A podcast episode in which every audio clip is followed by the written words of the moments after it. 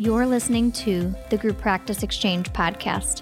We're the business development resource for group practice owners where we talk candidly about business ownership and leadership. From practice building tips to live coaching to real talk episodes with other group practice owners, we're the resource you've been looking for to help you grow your group practice. I'm your host, group practice owner, and entrepreneur, Maureen Werbach.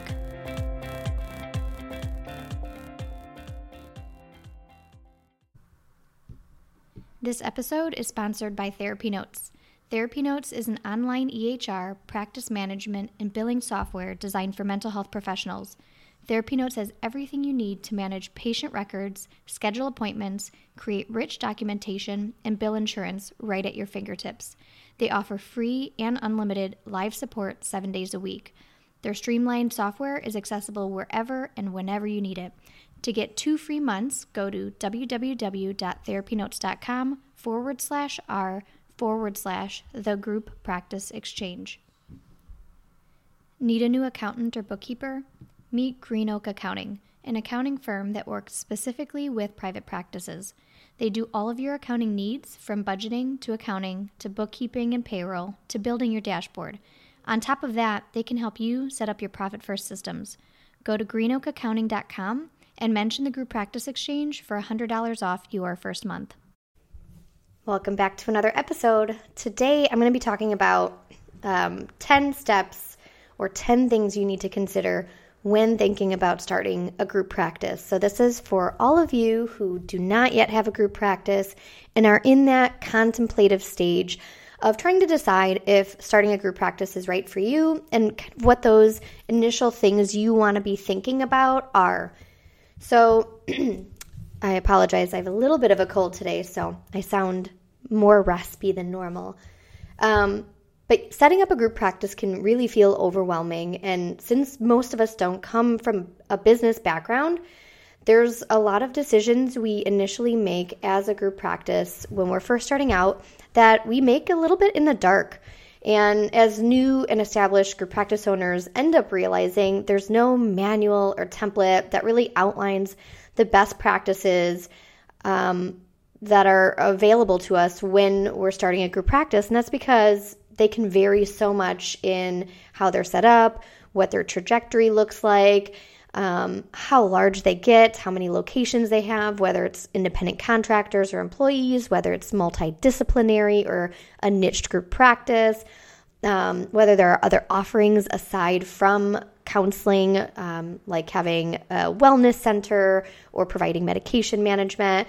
There isn't really a one size fits all solution, which makes it even harder initially to figure out how to actually get started. But there are some basic first steps that every practice owner is going to consider and think about, um, and some common themes that are uh, relevant to any group practice owner who is thinking about starting to bring on that first person.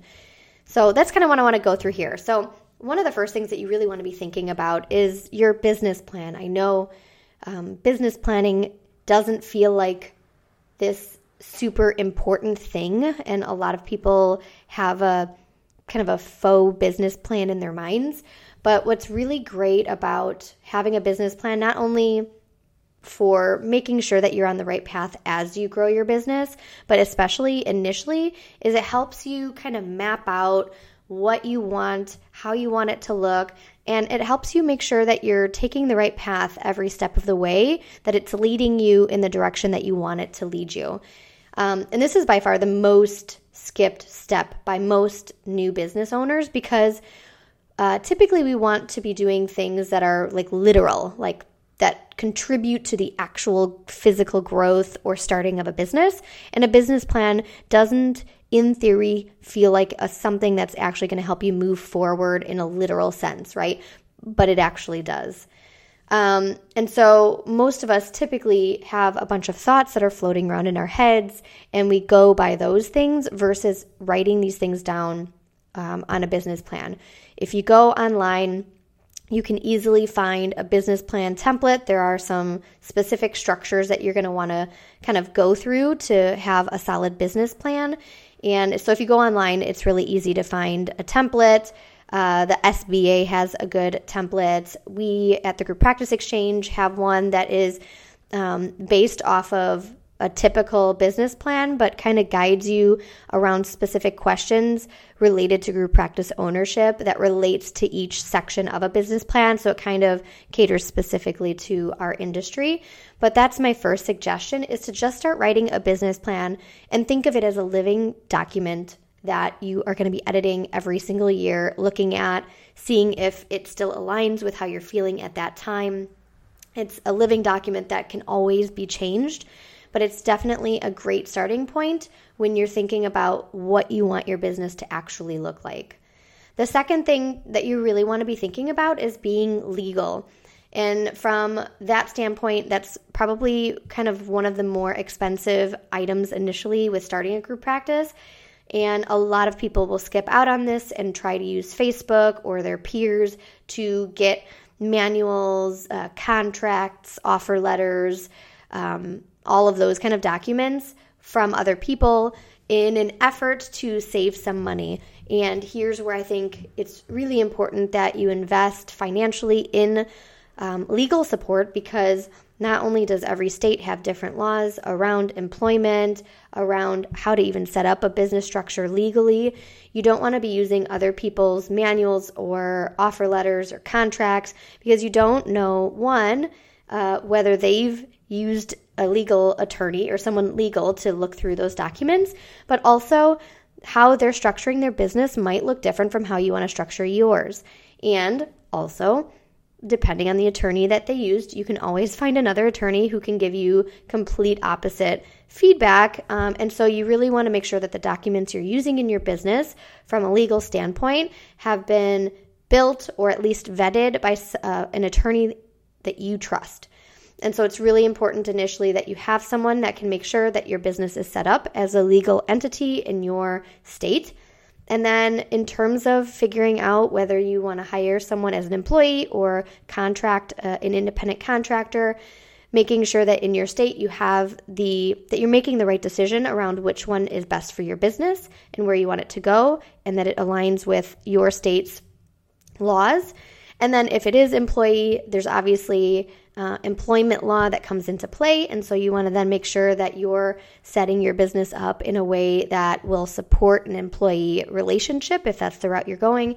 And so it's really important not to skip on having legal support because you're going to be using that person for the rest of your business's life. Um, you know, I use my attorney quite often and my business is very established. But anytime we're bringing a new discipline in or anytime there's a new employee related issue, we will go to our HR person or our employment attorney to make sure that the decisions and thoughts that we have around whatever issue is coming up, that we're going about it from from the legal lens um, appropriately. And so, having legal support is really important. Um, along those lines is an employment attorney. So there's a lot of, in, in the legal sense, there's legal for your business structure, which usually is a business attorney, and then legal from an employment structure, usually an HR person or an employment attorney, is what you're going to want to have. And along those lines, you want to think about who you actually want to hire. So often, new practice owners will hire friends or people they like or people that have similar qualities that they do when they're looking to hire because they are really eager to just get started. And the easiest thing to do is to bring someone in who we know or someone who's very similar to us because it feels safe and um, like what we know. But you really want to make sure that you're thinking about who your ideal clinician is, just like you know who your ideal clients are as a therapist. Um, knowing whether you want someone who is a contractor or an employee not only is it important for you to know this, but it's important for you to make sure that the person you're bringing on knows that they're getting into that specific relationship, that they're coming in in an employment relationship, or that they're coming in as a contractor, and that that relationship's going to look different. Um, you'll want to know if this person's going to need to work a certain amount of hours. Are they part time or full time? Do they have a certain niche? Do you want someone multi specialty? Um, are you going to want them to do telehealth or work in the office? Is there going to be some extra requirements outside of seeing clients, maybe administrative work or doing trainings or doing uh, testing or marketing or networking or writing blogs? You want to think about all of those things before you bring that first person on so that when you're talking to potential employees, they know exactly what you're looking for so that they can make an informed decision about whether or not that position is right for them. You also then want to be thinking about putting together a recruiting, and interviewing, a hiring, and then onboarding strategy. You want to make sure that this pers- first person that you're bringing on feels like they're being supported from the beginning all the way to feeling secure in their uh, role. And so, recruiting, how you're figuring out where to look for someone is the recruiting strategy. What is your strategy behind where you're looking for people and what's important for you? And this is why it's important to know who your ideal clinician is because it will guide you on where to recruit to find that ideal person. Then your interviewing strategy, right? Being intentional about what kind of questions you're asking, what you're going what you want to get out of the interviewing um, are there certain questions? Is there a certain feedback that you're looking for? How are you going to make sure that you're getting the information you're looking for from the interview process? You want to make sure that you have a strategy. Um, part of my strategy is based off of the book The Ideal Team Player, which is that you I look for employees who are humble, hungry, and smart. If you aren't aware of this book, it's a great book to read on um, hiring and uh, employee relations and making sure that you have the ideal team player on your you know team. Um, but making sure that you know what strategies you're going to have for interviewing people so that you feel confident in taking the next step which is hiring. And then making sure that you have a great hiring strategy. What documents do you need from them? What first steps do you need them to make um, to get onboarded? And then an onboarding strategy which for me is those first 90 days. How am I making sure that they're feeling supported in those 90 days? How um, do you ensure that they're, you know, crossing their T's and dotting their I's, making sure that you're supporting them and getting to know the other staff that might be on your team, getting to know your policies and procedures in your business, um, making sure that they know how to use your EHR and the different technologies that you have in your business, and ensuring that they are, you know, able to schedule an appointment, do an intake, do their notes appropriately, kind of following through on all the parts that their uh, role plays and ensuring that they're doing it appropriately so that they can be successful in their business or in, in your business. You also then want to be thinking about the insurance process. Are you, as a solo practitioner right now, someone who's fee, fee for service, or do you accept insurance? Is this something you want to continue or something you want to add in your group practice? It's really important to be intentional about um, whether or not you're accepting insurance in your group practice and what that looks like, and not just doing it kind of haphazardly where either you're a fee for service and your third therapist decides they'd like to take insurance and you think oh okay why not? You know i'll, I'll have you just take insurance because there's a lot of rules that are different from insurance to insurance and it can get pretty messy and you want to make sure that it aligns with your business plan. And so taking the time ahead of time before you bring someone on to think about is it important to me to accept insurance or not accept insurance and be really clear on that not that you can't change your mind later, but knowing that you're being intentional about that decision is really important. You'll also be then needing to update your paperwork and your website to reflect a group practice versus just yourself. Um, and those these are kind of like the logistical things. Um, there are certain things that need to be added to your intake forms when you're a group practice because there's communication between between staff members where as a solo provider information is going to you and there isn't a need to discuss in your intake paperwork how information is uh, communicated within your business because it's just going to you.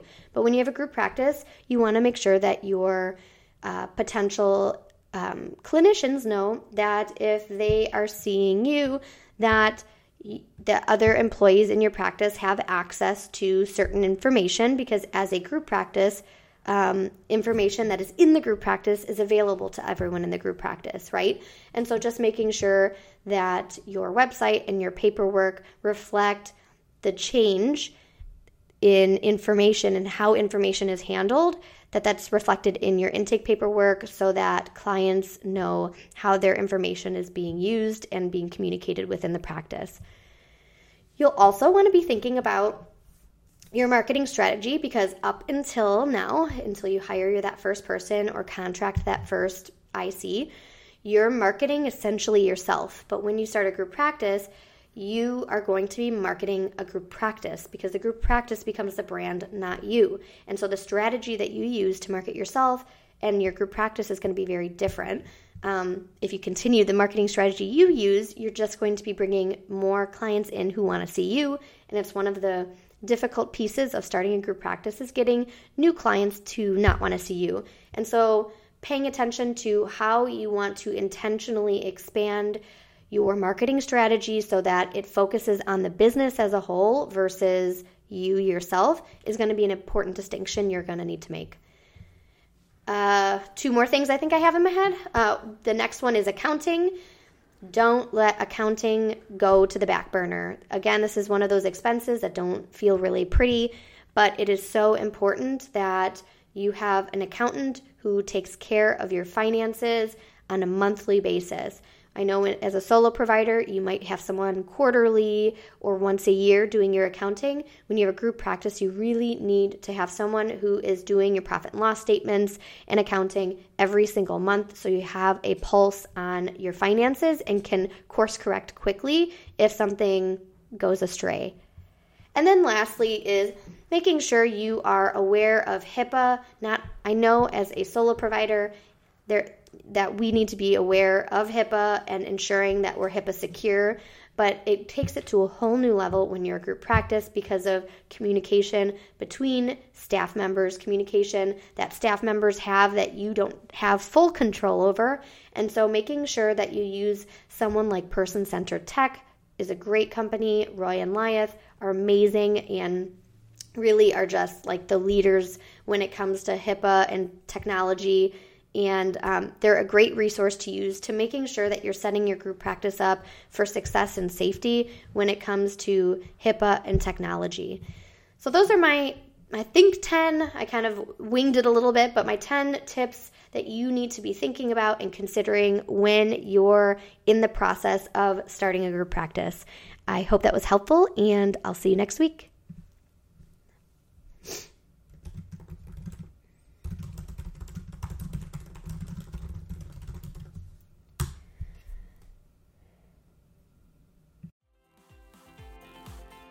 Thanks for listening to the Group Practice Exchange podcast. Like what you heard?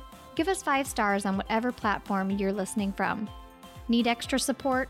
Join the Exchange, a membership community just for group practice owners with monthly office hours, live webinars, and a library of trainings ready for you to dive into. Visit www.members.thegrouppracticeexchange.com forward slash exchange. See you next week.